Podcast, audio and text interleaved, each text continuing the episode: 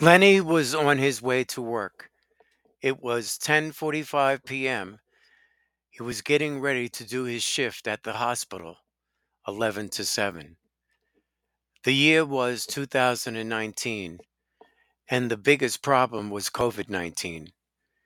It was first reported in Wuhan, China, and subsequently spread globally to become the fifth documented pandemic since the 1918 flu pandemic. Lenny worked in the Environmental Service Department, and that job entailed cleaning everything in the entire hospital. That's what the EVS aides did. They are like technicians. They had different steps and processes that they went through to clean areas of the hospital.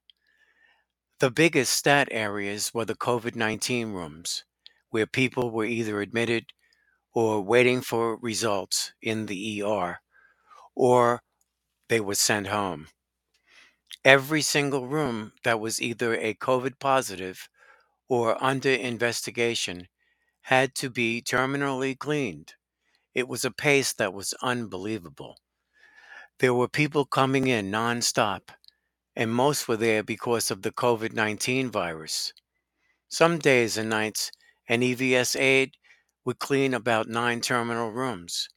That means everything in the entire room, cleaned with a virus cleaner, bleach, and or other devices that would kill a virus and other diseases. You also had to be suited up properly with the right PPE, wearing a N95 mask with a regular mask on top of that, a plastic gown or made from other material for that purpose, a face shield, and also a bonnet or cap, and covered their shoes completely with booties.